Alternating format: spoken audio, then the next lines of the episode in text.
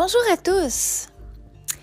Aujourd'hui, j'ai envie de jaser avec vous d'une expérience que j'ai vécue. Et c'est l'inconfort de prendre soin de soi. Prendre soin de soi, ça fait pas partie de ce qu'on apprend à faire euh, de façon euh, concrète dans la société. On apprend plutôt à faire le caméléon et répondre aux besoins des autres. Quand j'ai commencé à prendre soin de moi, euh, ça a été euh, au début du confinement, en fait, où j'ai commencé à réapprendre ce que c'était en faisant de petits gestes au quotidien, en me faisant manger, en choisissant des bons aliments, en me reposant quand j'en avais besoin, quitte à faire une sieste en plein après-midi, même si mon mental voulait rien savoir de ça. À prendre un bain. Dans la notion de prendre soin de soi, il y a toutes les petites douceurs qu'on peut se faire à soi-même. Il y a aussi toute la notion de prendre soin de sa santé. Faire de l'activité physique, bien se nourrir, avoir une bonne hygiène de sommeil, s'occuper de son corps, de son mental. Mais il y a aussi la notion d'inconfort dans le fait de prendre soin de soi. C'est pas une zone très confortable et très familière. En tout cas, ce l'était pas pour moi.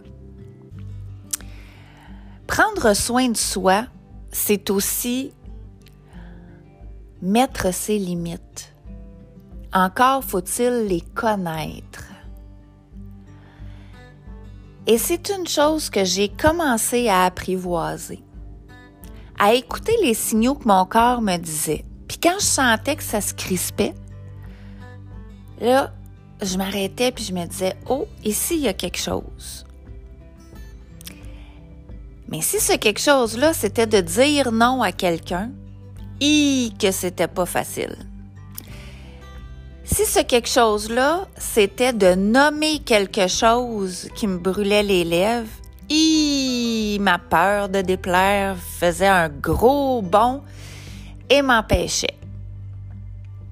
Eh bien, tant et aussi longtemps que la peur nous empêche de prendre soin de nous, on reste dans cette zone de confort, dans nos habitudes qui nous amènent des inconforts. Donc moi, je nommerais plus cette zone de confort qui euh, qu'on entend beaucoup parler, je la nommerais plus zone familière on sait ce qui va arriver. On a des mécanismes de défense, puis on deal avec les trucs de façon inconsciente ou de façon automatique. Et toujours en vue de nous protéger, mais souvent ça ne nous protège pas. Bref, la zone prendre soin de soi, c'est une zone qui nous fait sortir de notre zone familière inconfortable. On pose des nouveaux gestes, on ose les poser en faisant des demandes, en mettant nos limites, en bougeant plus, même si c'est inconfortable, en faisant des nouvelles actions qui font pas partie des actions qu'on fait habituellement. Et c'est avec la répétition que ça peut devenir plus confortable pour certaines choses. Je me suis cependant rendu compte que lorsque venait le temps de mettre mes limites, mon cœur se mettait à débattre tellement la peur de déplaire, de déranger, peu importe, la peur qui vous habitera vous, était présente. Et lorsque je passais outre cette peur et qu'en conscience, je me disais, OK, garde, je suis pas en danger et j'expérimente quelque chose de nouveau. L'enthousiasme qui m'emplissait à l'intérieur ensuite de ça était phénoménal. C'était bon, j'étais heureuse, je riais toute seule. C'est comme si je reprenais peu à peu mon pouvoir personnel. Comme si je me campais de plus en plus euh, dans mon moi profond et que j'étais de plus en plus alignée avec mes valeurs, mes limites.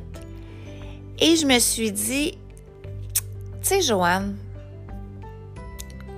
quand on veut que les autres nous respectent, on peut y aller en respectant les autres.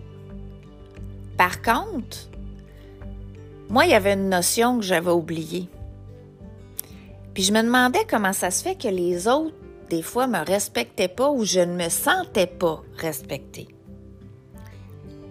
Et j'ai compris que c'est tout simplement parce que je ne me respectais pas moi-même. Je disais oui au lieu de dire non. Je me pliais aux besoins de d'autres. Bref, je posais des actions qui allaient à l'encontre de ce que je désirais profondément. Tout ça à cause des peurs. La bonne nouvelle, c'est que de s'en sortir, c'est possible. Et oui,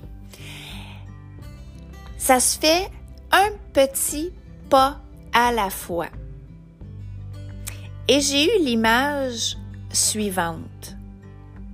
C'est comme si tu ouvres une boîte dans laquelle il y a tous les morceaux d'un casse-tête.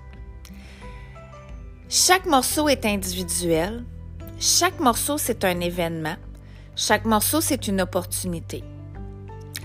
Et quand tu trouves la place de ce morceau-là, plutôt que de le mettre de côté parce que tu ne sais pas où il va, ben tranquillement, on commence à voir l'image du casse-tête. Et je crois que le pouvoir personnel est d'être aligné avec notre moi profond, avec nos valeurs, dans le respect de soi-même, c'est de poser des gestes au quotidien, aussi petits soient-ils, qui sont directement alignés avec nos valeurs, avec ce qu'on désire profondément et qui nous font vibrer. En choisissant de poser ces gestes-là, même si c'est difficile, on place doucement les morceaux un après l'autre à leur endroit respectif. Et on va pouvoir découvrir notre vraie image de nous-mêmes.